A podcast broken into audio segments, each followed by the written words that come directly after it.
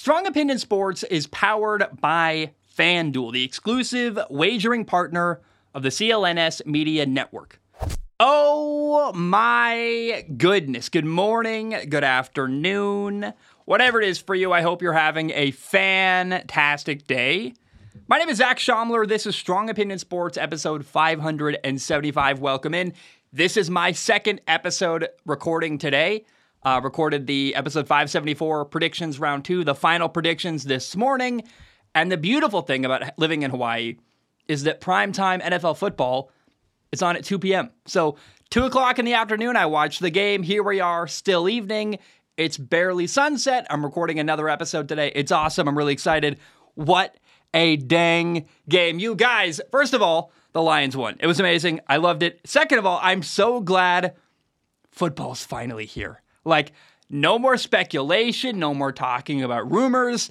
As much as I enjoy making predictions, I also kind of hate it. I kind of hate speculating and talking about ideas and theories. I'm so excited. I am so dang grateful to talk about real, actual football. Hallelujah. I love it. It's amazing. Today we're going to talk about Kansas City and Detroit. We're going to do, I'm, I'm making an executive decision. I don't know if it's a good one or not, but I'm going to do Patreon questions in the middle of today's show. Then we will end with a weekend preview at the end of the show talking about college football and the NFL games this weekend. It's going to be an incredible weekend of football. And the best thing about recording tonight, Thursday night, my time, you'll hear this on Friday, is that it leaves all day tomorrow wide open for me, Zac, to edit and record a film analysis video I've been working on for a long time. I've been very worried I would run out of time. Like I've been I had a massive idea and I always have you know, I, I have a grand plan that never works because I'm too ambitious, but I think I'm gonna be able to get one one tiny little film analysis video out before the NFL season starts.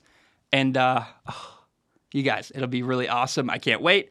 Um, and I have all day tomorrow to work on it because I'm recording this now. That's amazing. Now, let's get into Kansas City and Detroit. But before we do that, before we do that, we got to pay the bills. So roll the ad now. Get ready for the NFL season with incredible offers from FanDuel, America's number one sportsbook. Right now, new customers can bet $5 and get $200 in bonus bets guaranteed. On top of that, all customers who bet $5 will also get $100 off of NFL Sunday Ticket from YouTube and YouTube TV. I use YouTube TV, it's great. That's literally how I watch all of my football. I highly recommend it. Now is the best time to join FanDuel. The app is easy to use, and you can bet on everything from spreads to player props and more. So visit fanduel.com slash Boston. That is fanduel.com slash Boston. And kick off the NFL season with an offer you won't want to miss. FanDuel, official partner of the NFL. Now, you must be 21 years or older and present in Massachusetts for this to apply. First online real money wager only. $10 first deposit required. Bonus issued as non withdrawable bonus bets that expire seven days after receipt. Restrictions apply. See terms at fanduel.com slash sportsbook. Hope is here. GamblingHelplineMA.org or call 1 800 327 5050 for 24 7 support. Play it smart from the start. GameSenseMA.com or call 1 800 GAM 1234. The NFL Sunday ticket offer ends on September 18th, 2023. There are no refunds and terms and embargoes apply. $100 off of NFL Sunday ticket, that is not $100 off of YouTube TV. The YouTube TV base plan is required to watch YouTube TV. Sunday Ticket is an add on top of that. You get $100 off of NFL Sunday Ticket, the YouTube TV add on. Redemption requires a Google account and current form of payment. Commercial use is excluded. Subscription renews. Cancel anytime. All right, let's talk about the NFL season opener. It was, oh my gosh, you guys, it was so much fun to watch. It was tense. It was honestly made my stomach kind of gurgle. It was difficult. I was rooting hard for the Lions, and I at many points thought they weren't going to win. Here's what happened. The Detroit Lions beat Patrick Mahomes in Kansas City on the road in a tough environment. The Lions won 21 to 20. This is a massive, massive victory for Detroit. A great way to start the year. They can build momentum. Um, you know, a couple years ago, I watched the Cleveland Browns win a playoff game with Baker Mayfield, and I was like, oh, it's so amazing to see a team that's been so bad for so long do well and win a playoff game. It was amazing. And then my focus shifted from Cleveland to Detroit. Now, can we get Detroit to win a playoff game? This felt like a great start to potentially doing that this year. Their offensive line looked really good, their defensive line looked really good. It's a massive, massive victory. And it's a, a moment where it's like, ah, this is the beginning of something potentially really cool going on in Detroit. Now, I want to talk about their number 12 overall pick, running back, first round pick, rookie Jahmyr Gibbs. He, you know, played in his first NFL game. He was okay. Jahmyr Gibbs had seven carries for 42 yards. He caught two p- passes for 18 yards. But what we really learned watching this football game is that David Montgomery is the number one running back in Detroit. He had 21 carries for 74 yards and a touchdown, and uh, he might be the number one back all year. We'll wait and see. I thought Jahmyr Gibbs showed he's not really ready yet. He had a nice play in open space. Um, he's very quick. He's going to be kind of their, you know, receiving back. And again, if you can get him in open space, he's so fast. I think he can make big plays. But two times in this football game, he bounced a run outside where he should have just stayed inside and hit it inside. And I thought he misread the blocks and um, you know didn't do what they were looking for. And so it really showed David Montgomery is the number one back in Detroit until proven otherwise. And I'm hoping Jahmyr Gibbs can become a star and amazing and a weapon in Detroit, but we didn't see a lot of that in game number one. Uh, now, the two rookies from Iowa played very well for Detroit. Tight end Sam LaPorta had five catches for 39 yards. He looked reliable, had good hands. He blocked really well. Uh, rookie linebacker Jack Campbell, first round pick, had two tackles. He had a nice play in coverage where he dove to knock down the ball over the middle, made a great play there.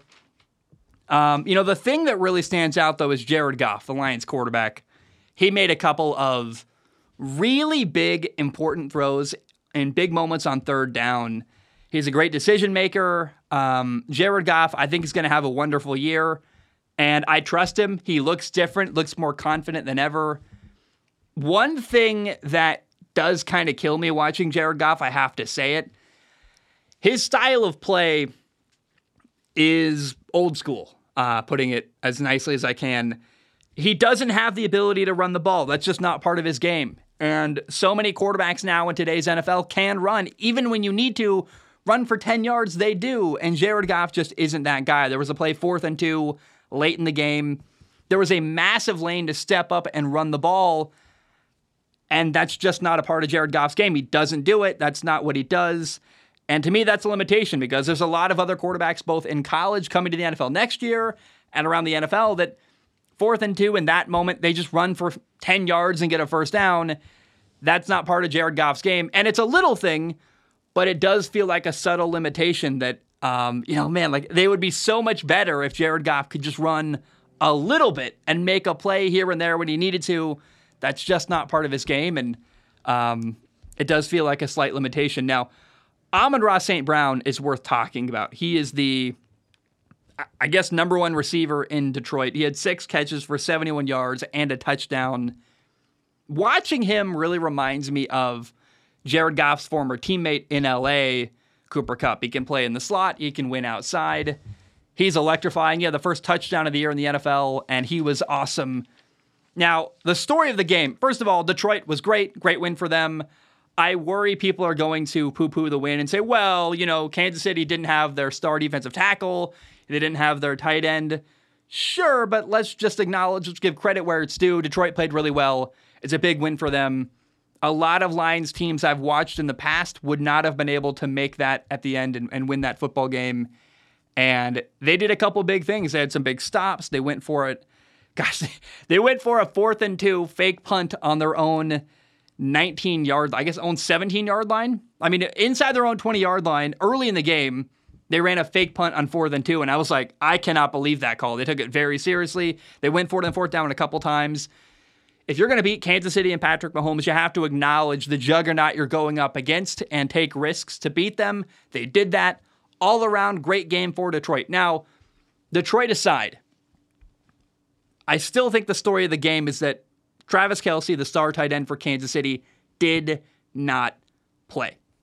He was on the sideline watching with an injury he got in practice. And uh, it hurt Kansas City. It hurt them a lot. Uh, the receiving corps was already a concern, even with Travis Kelce. You know, they've got a lot of young guys. The two guys I wanted to see step up were Kadarius Toney and Sky Moore. They were not only not really existent. I mean, Sky Moore was non-existent in this football game. Kadarius Toney was a massive problem. We'll talk about it in a second. Now, Marquez Valdes-Scantling had two catches for 48 yards.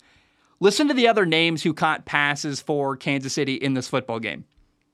Justin Watson, Noah Gray, Rashee Rice, Richie James, Justyn Ross, Blake Bell. A lot of guys that a casual football fan has probably never heard of. And it was a tense, close game. At halftime, I mean, I was sweating. I, I'm just to be honest here. I wanted to see Detroit win this football game. I thought it'd be a really cool moment for them. And I predicted them to win. So I'm sweating bullets at halftime. Kansas City had a 14 to 7 lead.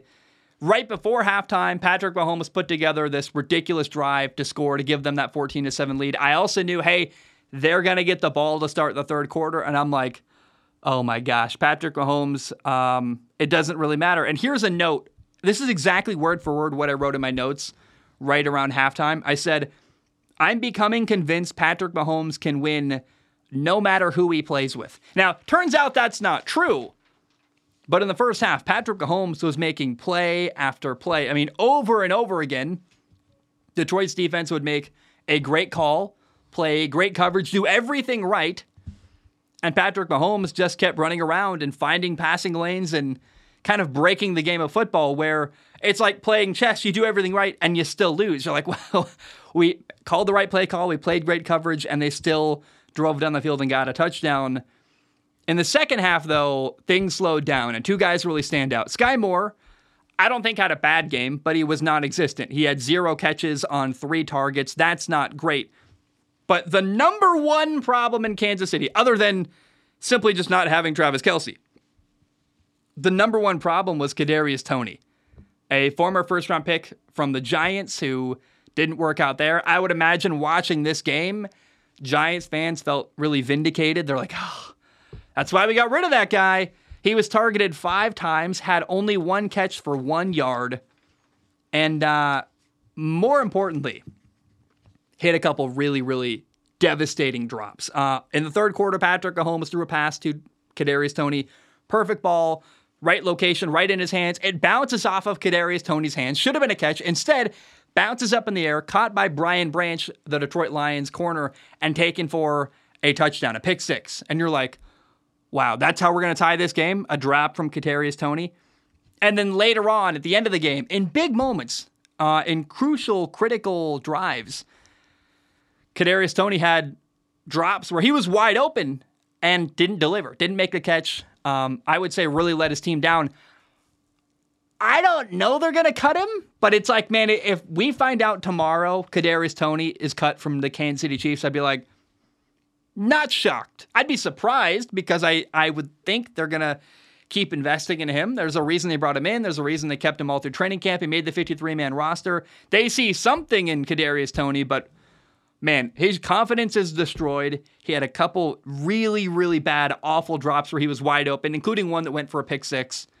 And, um, you know, Patrick Mahomes was playing really, really well running around, extending plays, making big time throws, and unfortunately, he wasn't getting help from his receiving corps. Most notably, wasn't getting help from Kadarius Toney. That was the number one difference maker in this game. The reason why the Lions won is because Patrick Mahomes did what he had to do, but his receivers didn't step up and make plays when they needed to. Most importantly, Kadarius Toney, because he was the number one guy. Like a couple of guys had some big catches. Rashee Rice had his first ever NFL touchdown as a rookie out of SMU. Like some guys did some good stuff. Guys, Justin Watson made a couple big catches. You're like, who? But it was awesome, and he's been there for a while. If you know the Chiefs, you know Justin Watson. But um, Kadarius Toney was the one that stands out as he got targeted in big moments, and not only didn't deliver, he he fell apart. I mean, it was really really embarrassing. Uh, another thing that was notable though in Kansas City. Something I think you should watch for next week.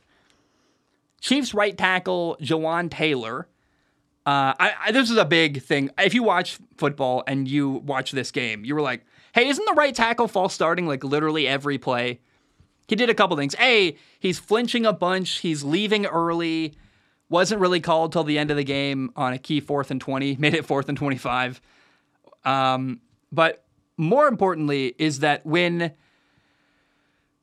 Kansas City was throwing the football, Jawaan Taylor lined up differently than when they were running the football. When they're passing the football, he's way back in his stance. His right leg is way back, basically already halfway ready to catch a defender in a pass block set.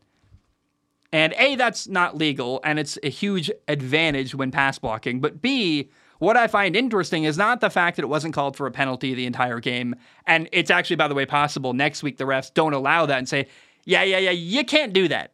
We're going to call you unless you line up correctly every time. We're going to call that a penalty. Uh, but more importantly, is that when Kansas City runs the football, he lines up squarely and closer to the line. It's a key tell. If you're a defense playing against Kansas City, you're like, they're going to run the football. Look at the right tackle. Maybe they clean things up. Maybe they talk about it in the film room. But when you watch this game, every time Jawaan Taylor's got his right foot way back and he's way off the line, by the way, in an illegal stance, but I, I don't want to have that argument right now. It's a tell to the defense they're throwing the football. When he lines up square and fully on the line, they're running the football. If that's a thing that continues, it's a massive advantage to the defense where they're tipping their cap and saying, we're throwing the football. Maybe it doesn't matter. Patrick Mahomes is incredible. He might be able to get away with that, but it is certainly a tell, and uh, we'll see if that continues the rest of the year. So, did you watch the game? I watched it. I uh, I picked Detroit to win, so I was sweating bullets. Right, they barely won that game. It was not a clean game. I thought Detroit could have played better at times, but what really matters is they won. And the Lions beat Kansas City and Patrick Mahomes in Kansas City, that's an amazing victory. I don't care how it happens. It's really cool to see. And uh, as a guy who, I'm not a Lions fan, I'm not really invested, but I want to see them win. Uh, oh man, it was awesome. By the way, my two running backs in fantasy are Isaiah Pacheco and Jahmyr Gibbs. Both of them did basically nothing today. I uh, I mean, I should have known that was coming. Jahmyr Gibbs is a rookie running back. It's going to take him some time. Isaiah Pacheco. I mean, we saw a lot of Jerick McKinnon and Clyde Edwards-Helaire. Um, and I knew that I, I, knew Isaiah Pacheco was a bad running back number two in fantasy football. But um, it was interesting. Both of my running backs played each other, and they both didn't really do anything. And it definitely is going to hurt my fantasy football team. We'll talk about it on Wednesday during the fantasy football show. Let's shift gears to Patreon questions. If you want to support the show, go to patreon.com slash Zac Shomler, patreon.com slash Zac Shomler. It's a dollar a month. You can donate more if you want to. Please do. It literally pays my rent. But a dollar a month gives you access to submit questions on Patreon. My only guarantee is I look at every single question with my eyeballs. to pick the top couple to read on the show. I do not guarantee to read your question on the show. Again, I only guarantee I look at your question I don't guarantee to pick it and read it, but I do legitimately look at everything with my eyeballs. And that leads me to question number one today. Joshua writes in and says, Hey, Zac, with the Cardinals obviously tanking and more than likely ending up with a top quarterback in the draft, where is the best place for Kyler Murray to be traded to? So, uh, obviously tanking. I take a bit of umbrage with that. I think they're tanking. That's my theory. Um, and and maybe it's obvious. I don't I don't know. But here's the thing: if the Cardinals are terrible this year and they've got a top pick, which they've got two first round picks this year, they've got Houston's and their own. That could be two top five picks. I think you've got a good reason to trade away Kyler Murray because you can get rid of his contract. He's a guy who's been injured before. He's a smaller quarterback. He's got questions about his leadership ability. And more than that, it's just he's expensive. And if you can bring in Caleb Williams for way less money, or even Drake Maye on a rookie deal, um, it's going to allow you to invest money in other positions and really build a great football team and take advantage of that rookie contract. So um, it's interesting whether you decide to trade him in Arizona or build around him. If you got two top five picks and Kyler Murray, maybe you can make two really high level draft picks that help them win quicker Um, but again, I, it really all depends. I don't know that you're going to trade Kyler Murray away for an insane haul because the market there's not a lot of teams that might even want to trade for him. Like who comes to mind that might need a quarterback next offseason? Maybe San Francisco if Brock Purdy's not great, but they're not going to trade him to a team in their own division. Maybe the Rams with Matthew Stafford, but again, not going to happen. Arizona's not going to trade Kyler Murray to a division rival. So Minnesota, Kirk Cousins doesn't have a contract after this year. Um, maybe Tampa if Baker Mayfield doesn't play well, maybe New England if Mac Jones underperforms. So I've come up with the Patriots, Denver, Atlanta, and Washington as teams that have uncertainty at quarterback, and then two teams that I think might really need a quarterback. Tampa has Baker Mayfield, we'll see, and Minnesota may not have Kirk Cousins in 2024. But there's not a lot of demand, I think, at the quarterback position, especially there's going to be a lot of quarterbacks in the draft. So I don't know that the Kyler Murray trade market is going to be super hyperactive and there's going to be a lot of insane offers. Like you're not going to get three first round picks for Kyler Murray. I don't think that's going to happen. It's going to come down to, if anything, Minnesota bidding against maybe Tampa, maybe. But if Tampa's got a top pick, why would they trade for Kyler when they could just draft a quarterback for way cheaper and get a rookie deal? So I don't know that anyone's going to want to trade for Kyler Murray, I guess is what I'm saying. And if there is one team, it might be literally one team. That's why the Raiders had a hard time trading away Derek Carr. There just wasn't a super high demand for Derek Carr. We could see a similar thing with Kyler Murray. Um, and, you know, I, I, it's interesting to me. I'm just not sure what to make of it.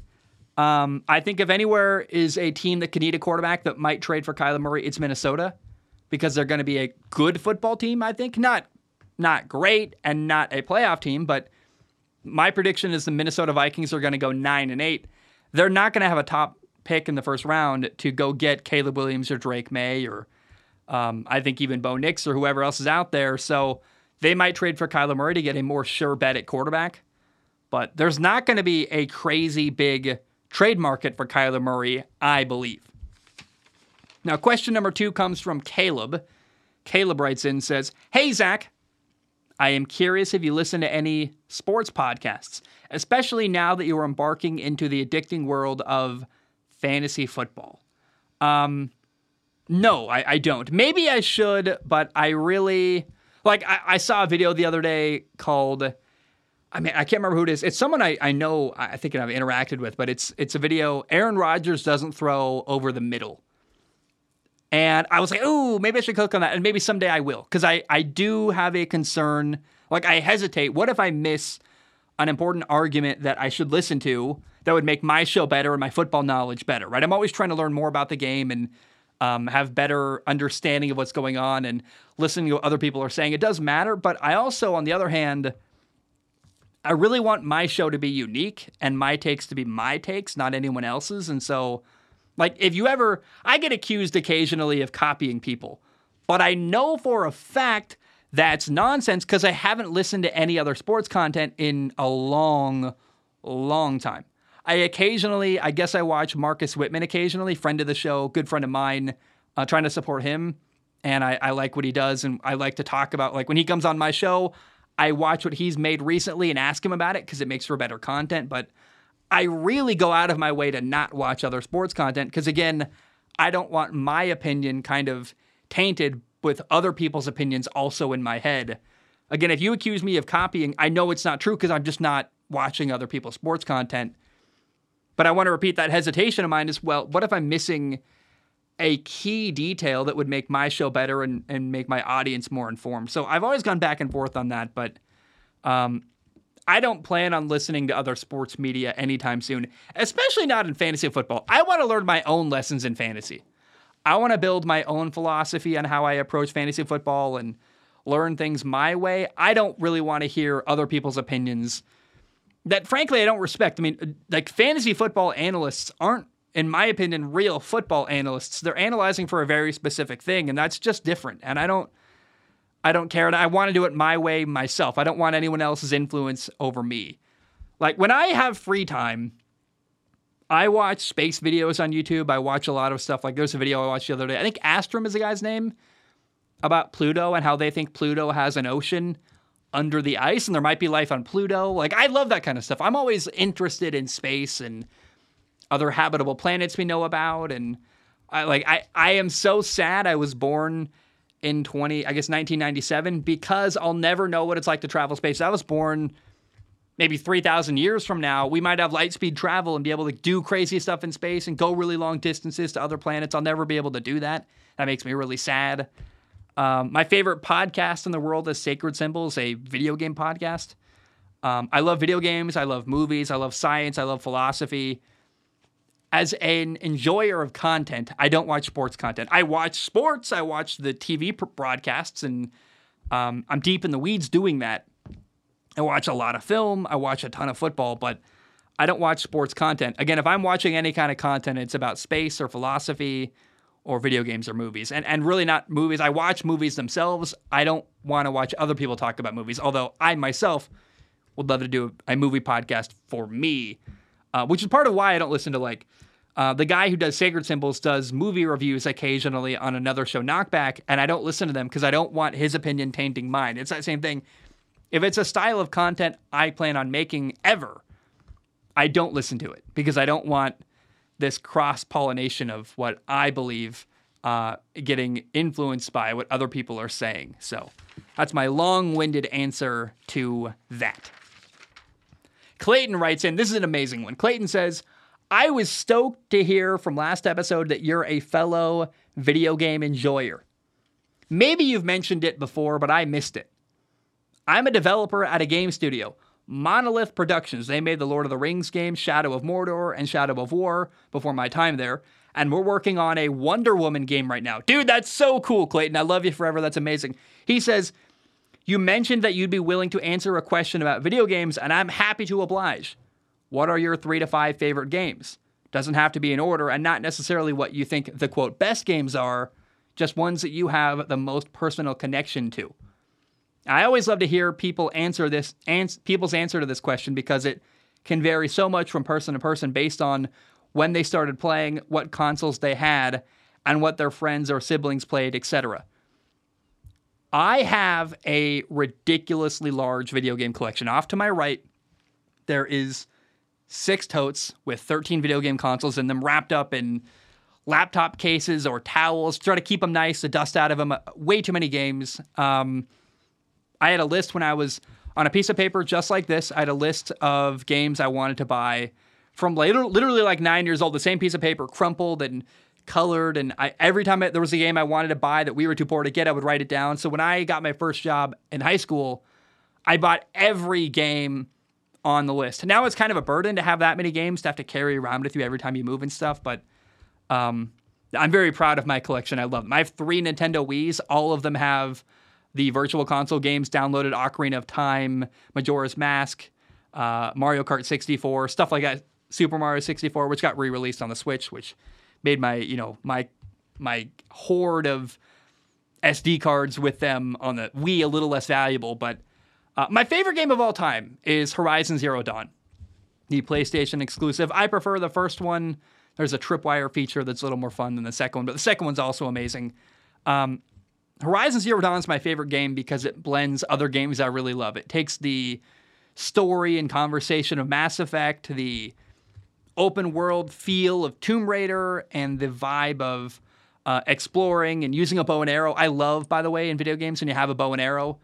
And then it, it also merges like the gameplay of Doom 2016, where you're fighting these colossal, massive things, and it's really high paced. And so combining the gameplay, the story, and the the adventure aspect makes Horizon Zero Dawn my favorite game of all time. The story is amazing. I love exploring the world. I love finding the collectibles. I love using the bow and arrow, and uh, I love fighting the giant robot dinosaurs. It's literally like it's such an amazing game. It's so fun and interesting. The story's really good.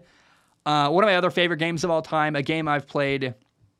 I've played this game probably 15 times. It's it's it used to be my favorite game of all time. It's Jak and Daxter: The Precursor's Legacy, the very first Jak and Daxter game back on the PlayStation 2. Um, I, I mean, I can play that game in like a couple hours. I know it so well. I, you know, it's. I mean, it takes like probably. I don't know. I have no estimation. I, I can play it in a day though. Like really, I love that game that much. I know it so well. I know exactly where everything is hidden, and I really, really love 3D platformers actually. Like Banjo Tooie is great. I love that one. I've got it. I have an Xbox 360 here uh, in front of me, and it has three games. I, I own Madden 11 because Madden 11 is the best Madden of all time. It's the only Madden I'll ever play. I own it. I have two copies on the PlayStation 3. I've also got an Xbox 360 copy of Madden 11. But the reason why I bought that 360 back when I was working at a car wash in high school, it's basically untouched and basically unused. I bought it because at the time there was no backwards compatibility with Xbox One and all that stuff, and I wanted a way to play Banjo Tooie and Banjo Kazooie. I got a great deal on that one. It was when the 360 was being phased out and um, I downloaded Banjo Kazooie and Banjo Tooie because I love those games that much, and preserving them and having them was that important to me. Um, I love Rage 2. It's an underrated first person shooter that is just a fun. The story's garbage. The open world's interesting, but the gameplay, the power ups they give you, Rage 2 is phenomenal. Um, I love anything from Naughty Dog. All the Uncharted games, the Last of Us games are great. Like the minute a new Naughty Dog comes out, game comes out, I just it takes over my life. I don't have the discipline to stop playing a game like that. They just suck me in. The story's really good. Uh, another game you've probably never heard of that's really cool is Star Fox Adventure on the GameCube. It's like a Star Fox game and a Zelda game had a baby. It's weird and awesome, and I love it.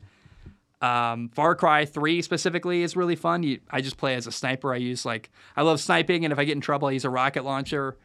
Um, Need for Speed Heat is really fun. Specifically, that one, I love upgrading my car. I, I used to play Need for Speed 5 on the PSP, but I can't even, I, I don't have my PSP. I have no idea what happened in that, honestly. And Need for Speed Heat is the only other Need for Speed game that kind of gave me that similar feeling. Need for Speed Heat and Need for Speed Carbon are similarly fun, but Heat is just a better game. Uh, Monster Hunter World is a game I got into once for way too long, and when you need mealtime inspiration, it's worth shopping Kroger, where you'll find over 30,000 mouthwatering choices that excite your inner foodie. And no matter what tasty choice you make, you'll enjoy our everyday low prices, plus extra ways to save, like digital coupons worth over $600 each week. You can also save up to $1 off per gallon at the pump with fuel points. More savings and more inspiring flavors make shopping Kroger worth it every time. Kroger, fresh for everyone. Fuel restrictions apply. Uh, it's the nerdiest game, but it's so fun. I'm rambling now, but I'll end with this. If you've got a girlfriend or someone to play video games with, uh, my girlfriend does play games with me. We do Fortnite Fridays, which is like a really special, cool thing. We we play Fortnite together. We've got a long distance relationship, and so getting to play Fortnite with my girlfriend is like, I mean, I've got the coolest girlfriend ever. How many guys get to play Fortnite with their girlfriend? And by the way, she's good. We get victory royales regularly because she carries me. I mean, it's it's awesome. Uh, and then it takes two is a 3D platformer that you need two people to play. We played through that. It was amazing. Um, Hat in Time is a great 3D platformer. Those are games that mean a lot to me that I love. Um, so I, I, just I rambled. I loved it. But Clayton, great writing. You work at Monolith, man. That's amazing. I remember when that was when they talked about that Wonder Woman game. I was like, dude, that's going to be really cool. And I don't know if the Nemesis system from Shadow of War or Shadow of Mordor is going to be a part of that. It's really sad. They patented that, and it's this really cool system from the Mordor games, but uh, that system they haven't used it again. And I'd love to see maybe the the Wonder Woman game use the Nemesis system in some way because it's such a cool, interesting system. And I, um, I mean, I, I, guess you were not there when they made them, but the the Middle Earth games, Shadow of War, Shadow of Mordor, are also um, they're like a better version of Assassin's Creed. They're stealthy and interesting and really fun. I, I Oh, see, I love games, and I never get an outlet to talk about it. So, um, thank you to uh, who who wrote that in. That was uh, Clayton. Thank you, man. And uh, if you want to ask me questions non-sports related, I will answer them. I normally I'll probably save them for the end of the show and bury them. That way, sports people aren't annoyed. But I love going off on tangents. It's really fun. Um, Mitch writes in. Mitch says. Zac Shomler, first of his name, caster of pods, holder of opinions, pundits of the great game of, oh, pundit of the great game of football. That's an interesting one. Going to read that one more time. I like that. Zac Shomler, first of his name, caster of pods, holder of opinions, pundit of the great game of football. It's like a Game of Thrones entrance.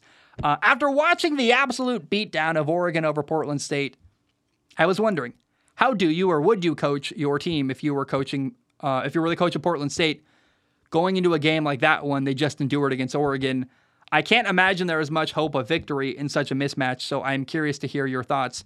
P.S. I am absolutely a Portland native, and in fact worked two summers at Oaks Park. LOL. Um, so Oregon just beat the living tar out of Portland State 81 to 7. And there was even a report, like Bruce Barnum said in an interview, that one of the Portland State players had like part of his ear ripped off and had to have it stitched up and go into concussion protocol. Uh, I have never been a part of a game like that. 81 to 7. Little fun fact, by the way Bruce Barnum is a head coach at Portland State. His son, Brody Barnum, was my backup when I played high school football. I, I, I love that program. He didn't recruit me probably because I was too small and I played Camas High School and got hit really hard and I was really sick. And I probably took a couple hits where I laid on the ground, like feeling sorry for myself. I think that was a turnoff for him. I probably looked like a wimp in that game. Um, what do you do if you're Portland State playing Oregon? You're about to lose 81 to 7. What do you do as a coach? I think you do your best to create a good game plan. Um, if you've got no chance, you got to be honest about it. You know, if you I guess all you can tell your players is like, hey, we're going to use this as an opportunity to get better. You're going to get challenged. You're probably going to get beat. Let's do the best we can. Uh, I don't know that you can admit that because it's just not smart, and it's you're you're asking for a beatdown if you tell teams your team you're going to lose. But um, I had a coach in one game where we were outmatched, and my coach said if we executed at a high level, we got a great game plan here. We got to play mistake-free football and execute, and if we do that, we got a shot to win. Not we're gonna win, but we got a shot to win.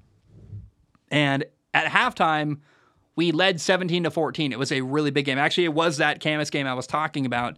We were in it. We had them, and uh, in the second half, we didn't execute. The game got away from us. But sometimes you can steal a win, even if you're outmatched against a better football team with good execution and good play design and a great game plan.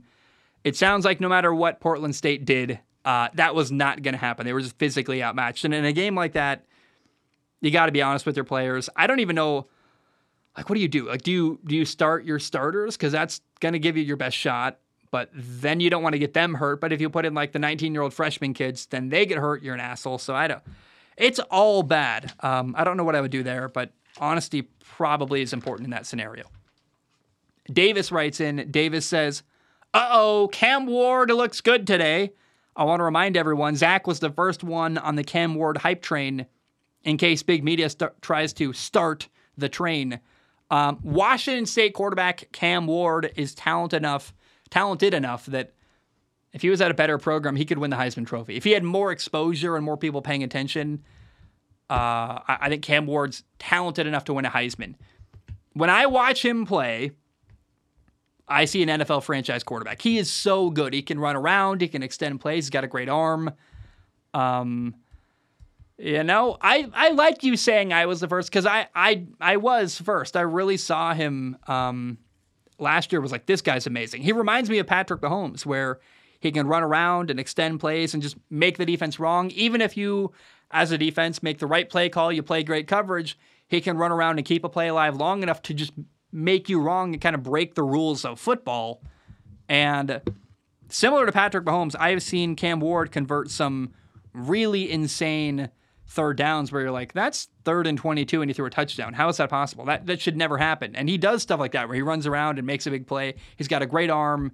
And uh, this weekend, Washington State will host Wisconsin in Pullman, place where I went to college, did a lot of fun stuff on the sidelines there.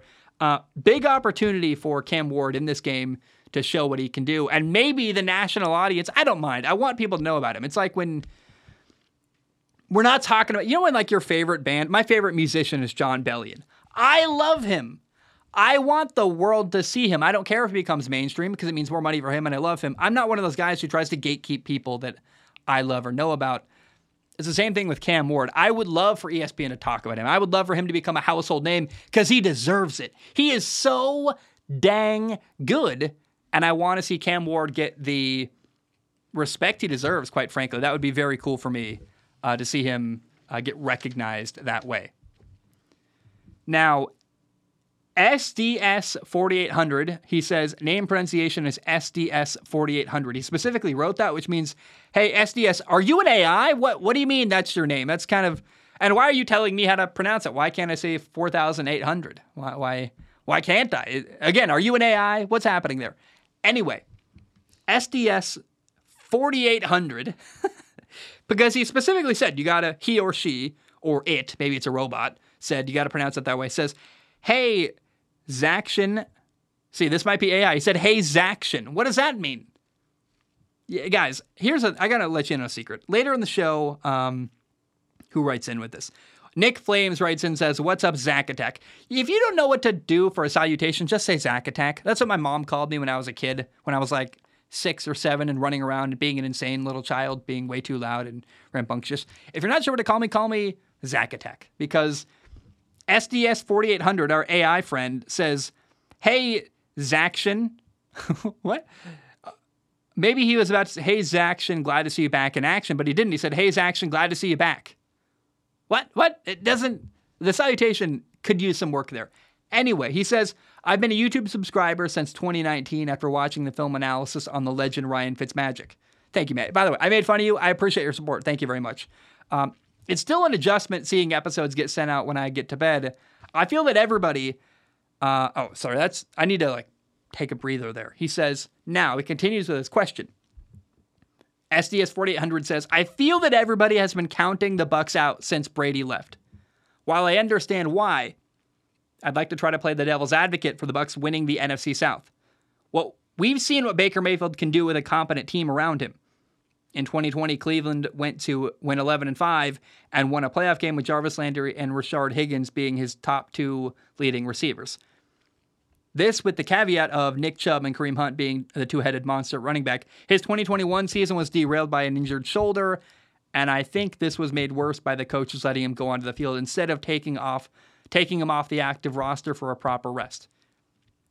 While 2022 wasn't the best, he was playing under Matt Rhule and got hurt again for half the year, and then went to the Rams and had a mini revitalization that got him to Tampa in the first place. As for coaching, I agree. Todd Bowles isn't the best coach in the NFL, but in 2015, it took the Ryan Fitz mothering Patrick, uh, a ragtag receiving corps and a defense, decent defense, and went 11 and 5 and barely missed the playoffs.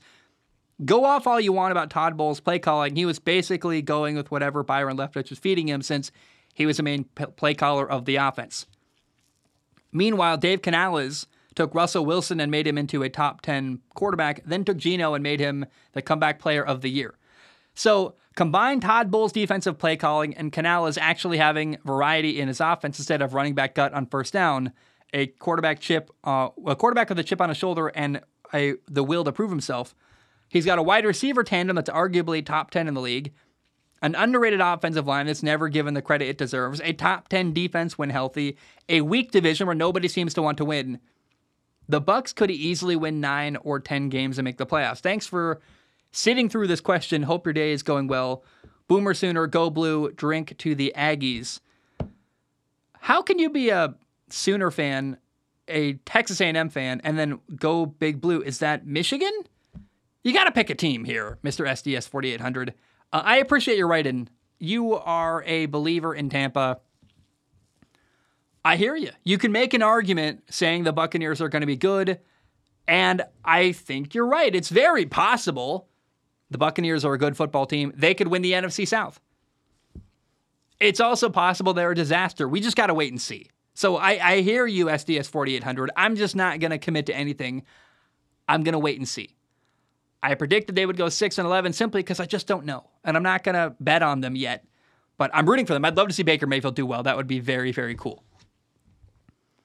Misael writes in says, Yo, Zac, I'm an Arizona Cardinals fan, which explains my lack of a witty intro. By the way, you said name pronunciation, Misael.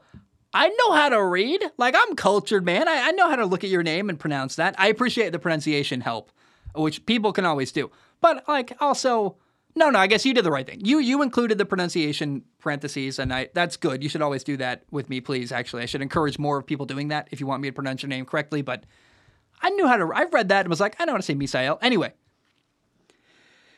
he says, I agree that the Cardinals are tanking in the sense that they're getting rid of players that don't fit their rebuild year plans. DeAndre Hopkins didn't want to be here, rumored, and cutting him was the best way to save cap space since no one wanted his contract. Thanks, Steve Keim. General manager Monti Ossenfort is accumulating draft picks for next year, and hopefully they get two top five picks. I know you think some moves are tanking, but let me explain why they're not. Number one, Colt McCoy's arm was dead this training camp. I believe he injured it last year, but there were reports he wasn't doing. There were reports he was doing horrible in practice. Was doing horrible in practice. The preseason games were pretty much confirming that. It also explains the Josh Dobbs move as a GM got a quarterback who's familiar with the offensive coordinator, while the fifth round draft pick Clayton Tune develops in the system. Trading away Isaiah Simmons and Josh Jones were to accumulate more draft picks next year for players on a contract year that definitely weren't coming back. Simmons is an athletic. Um, Simmons is athletic, but he was usually lost on defense. He was always playing his uh, catch up with who he was defending. I wish him nothing but the best, though, as I wouldn't be surprised if it also. Gosh, this is so long. It's a lot. I wouldn't be surprised if it was also the previous defensive coordinator playing him incorrectly. Josh Jones is horrible at guard, okay at right tackle, and solid at left tackle. Paris Johnson Jr. will most likely be moving to left tackle after DJ Humphries is probably let go after this year. I think Josh Jones may be a victim of the new regime not wanting to play to pay an old regime backup next year, so the GM wanted to gain a draft pick. He continues says, and this is long. I, if anyone's listening and bored, you can skip ahead. But I, I think it's interesting to hear a Cardinals fan defend the moves the Cardinals are making. He says, One thing I disagree on is Kyler Murray. I think he definitely plays this year. The view of him coming, uh, the view of him is currently low. He has great talent and athletic ability, but coming off an injury that usually mentally, he has, what is this? What is he saying? He has a great talent and athletic ability, but is coming off an injury that usually mentally stifles athletic ability when it heals due to the trauma of said injury. He's stigmatized. Kyler is stigmatized as a short quarterback who doesn't watch film. His first and only playoff game so far ended with him pouting on the sideline and taking himself out of the game. If they're going to trade him, it's more profitable. He increases his trade value by playing, in my opinion.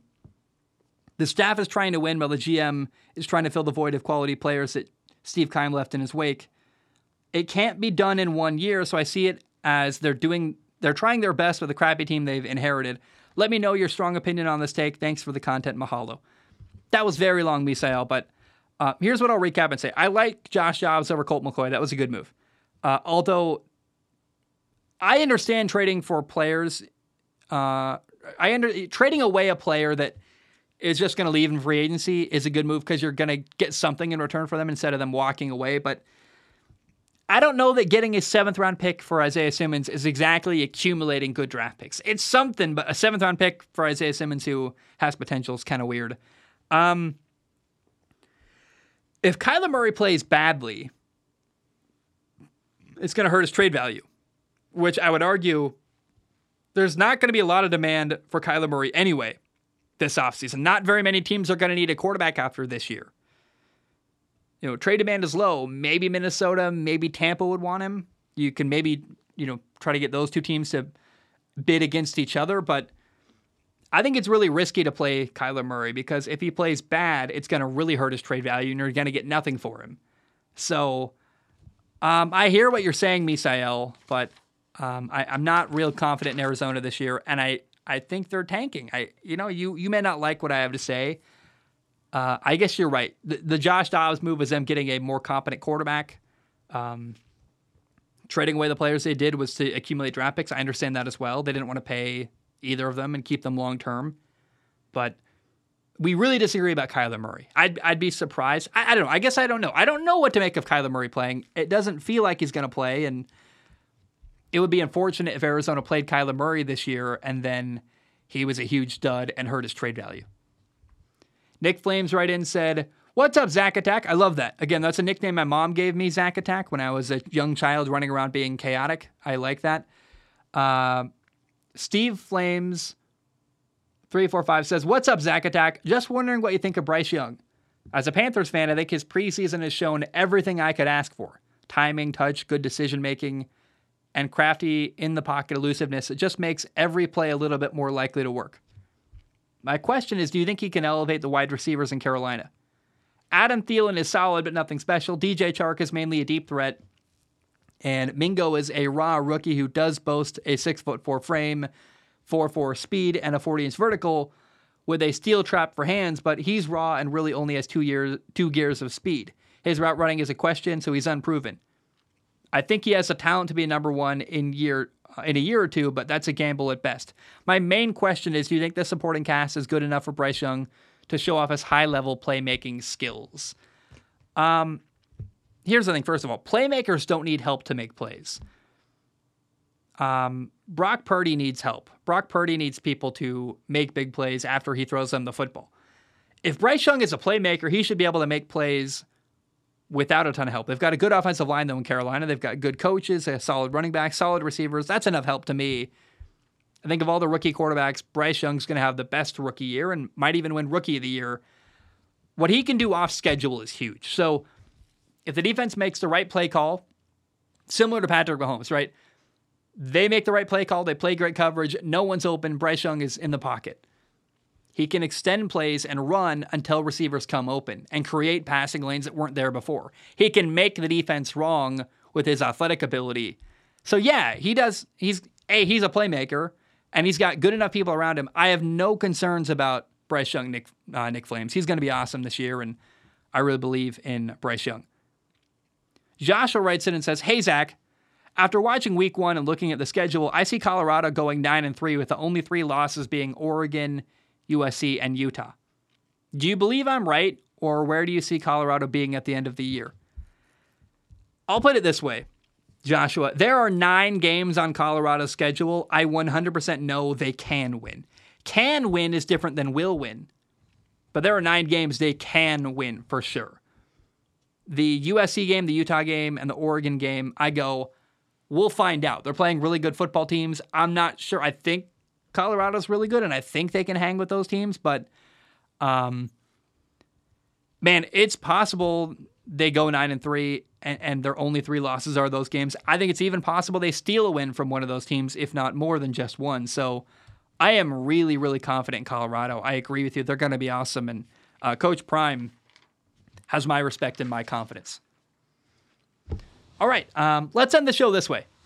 This weekend, there's a couple really big college football games I want to acknowledge. Then we'll talk about the NFL games that are really big. But first, there are one, two, three, four, five college football games that I think are outstanding. First of all, you've got Nebraska at number 22, Colorado.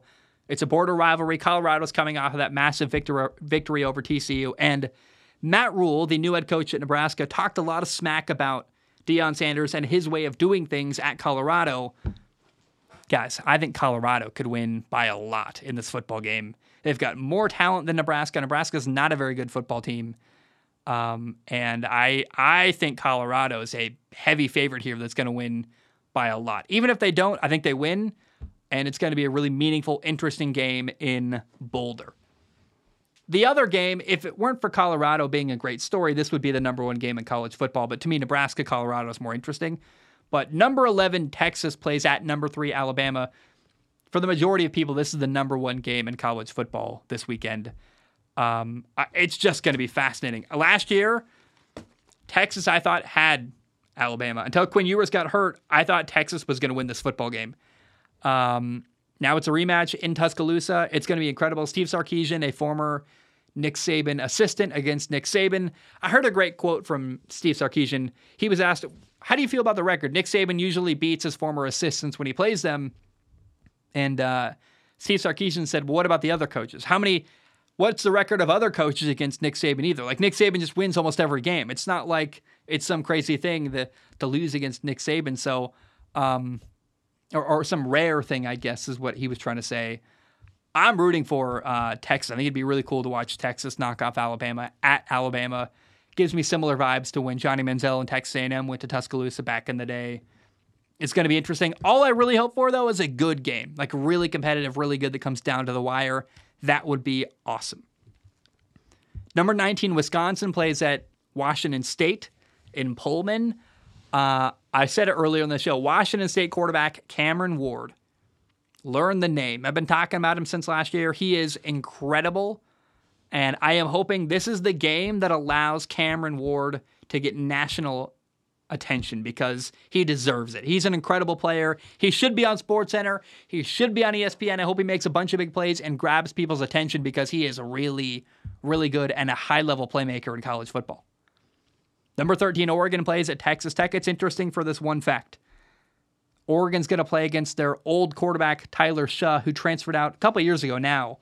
Um, Tyler Shough playing against his former team, Oregon, and Oregon's a number 13 ranked team in the country. By the way, Texas Tech just had a horrible loss on the road at Wyoming in double overtime. Oregon's coming off of an 81 to 7 victory over Portland State. Uh, yeah, I think Oregon wins probably easily, but I would also be curious because Texas Tech got embarrassed last weekend. I would think they want to respond with a much better game than last week and make a statement that they're not garbage. So um, we'll see what they do. And then another game. I don't know much about this game to be honest, but number 23 Texas A&M plays on the road at Miami. That's a big game. It's just a it's a top 25 team. Texas A&M. It's a big big football program at Miami. Another big football program, and uh, I don't know that I'm going to watch it, but I'm definitely going to be like, what's the score? What's happening in that game? It's notable because of the programs involved. Let's talk about the NFL this week. Uh, there are 15 more games to be played during NFL Week One. Remember, Detroit just beat Kansas City in the season opener on Thursday night. I am not gonna.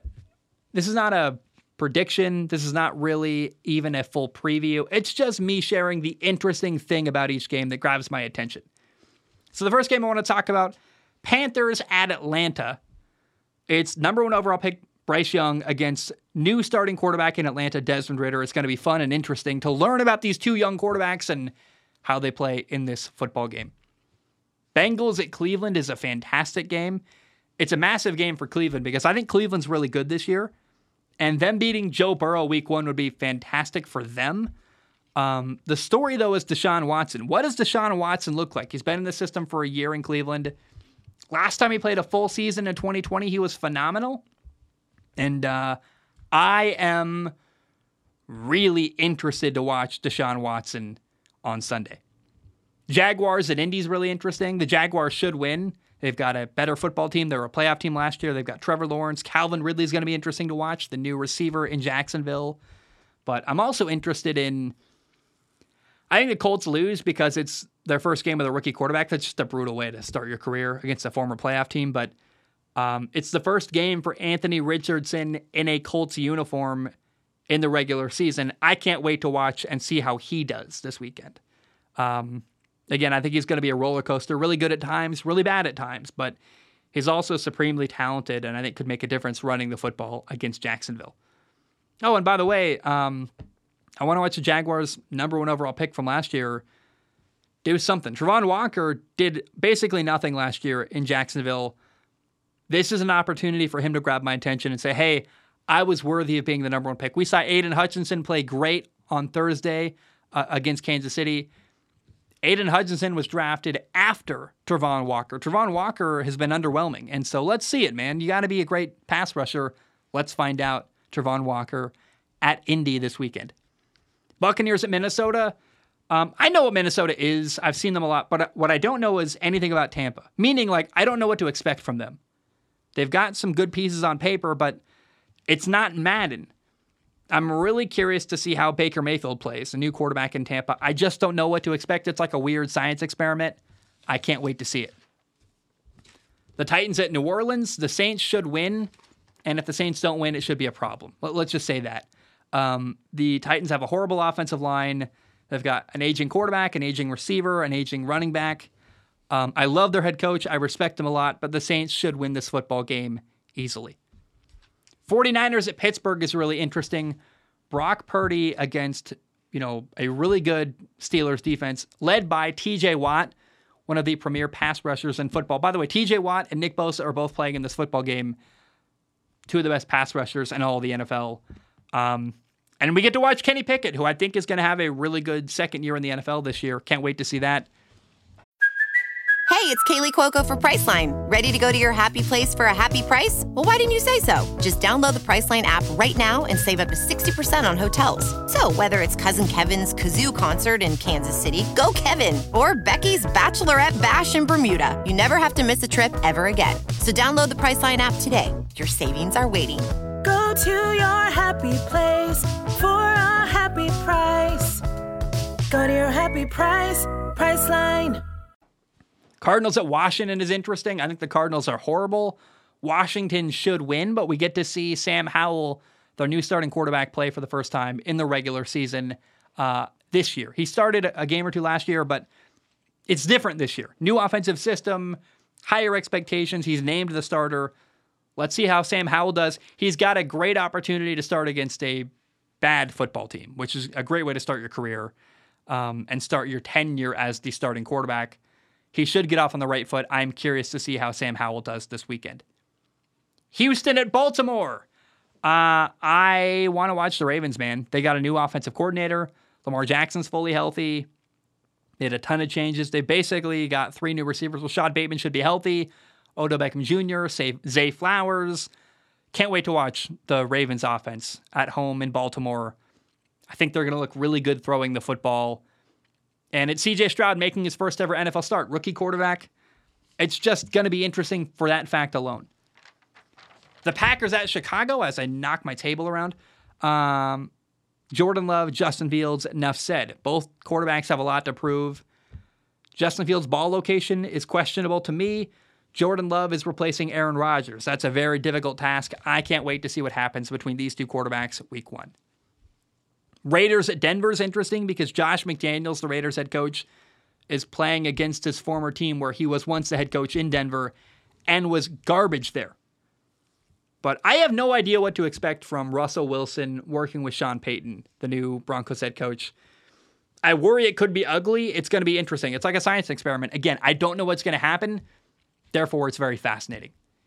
You got Philly on the road at New England. I expect Philly to win winning this game would be massive for the Patriots, beating the team that went to the Super Bowl last year. And Philly's got a loaded roster. A lot of pressure on Mac Jones, the Patriots' young quarterback. He's in year three in a new offense with Bill O'Brien. I am really fascinated to see how he plays week one. I expect him to be kind of boring and average against a really good football team. The Dolphins at LA against the Chargers is interesting because Miami's playing against the quarterback they passed on in the draft, Justin Herbert. And uh, winning and beating Justin Herbert would be massive for Miami quarterback Tua Tagovailoa. It's two really good football teams, two good quarterbacks, a lot of playmakers everywhere. This is a great game. Miami at LA. It's going to be awesome. The Rams at Seattle. Uh, I've got a lot of question marks uh, revolving around the Rams. I just don't know what to expect from them. Cooper Kupp isn't playing. They've got a lot of young guys. Um, Seattle should win this football game. I would be honestly shocked if Seattle lost to the Rams week one. Sunday night football, the Giants host Dallas. So Dallas goes on the road to New York. It's a massive game.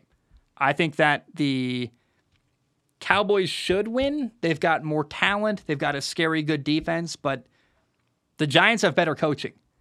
And coaching is sometimes everything.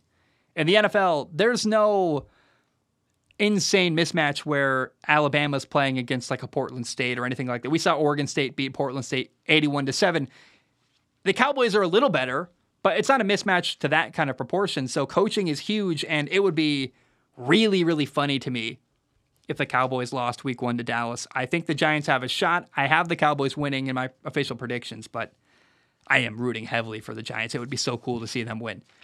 And finally, on Monday Night Football, huge game. Buffalo plays on the road at the Jets. Aaron Rodgers making his NFL debut for the first time in a regular season game playing in a Jets uniform and against a really tough opponent. Buffalo is a Super Bowl contender, in my opinion. It's a huge game, it's a division rivalry game. I have concerns about the Bills' offensive line, and I'm really interested to see how they match up against a really good Jets defense. This game, it's monumental, and uh, it'll be the talk of the town Tuesday morning, man. Everyone's going to be talking about how Aaron Rodgers did, whether it's good or bad. And uh, I frankly can't wait to see what happens on Monday Night Football between Buffalo and the Jets. Guys, I love you. I appreciate you. Hope you have a great day. I'm going to watch film. Uh, and well, actually, no, film watching's done. I've got one more game to watch of Kenny Pickett. Basically, I feel like I know everything. One more game to watch. Then I got to write and record a film analysis video. I am hoping and praying I can get it done tomorrow so I can enjoy college football Saturday without having to edit and worry about other stuff. Uh, so I'm going to put this out. I hope you enjoyed the season opener of the NFL season. It was incredible to me. Watching Jared Goff beat Patrick Mahomes and watching the Lions win in a really tense game, one that I was sweating the entire time, really nervous, really on edge, hoping the team I wanted to win would win. It was awesome. And I can acknowledge having a fantasy football team, having players playing in that game made me a different level of engaged than I've been before with NFL games. I'm always super into it, but I can understand now a little more that people that play fantasy football pay a different type of attention when your players are playing and that's pretty cool. I, I think I understand fantasy football like 5% more now after this football game, and that's pretty cool. Guys, I love you. I appreciate you. I will see you on, I think Sunday, we'll talk next. I'm going to do an episode um, about college football week two, Deion Sanders, Texas, Alabama. And you'll see me in the film analysis video that hopefully will come out Saturday. So I love you. I appreciate you. Have a great day. And uh, pa-dum bum, bam. Love you. We are done.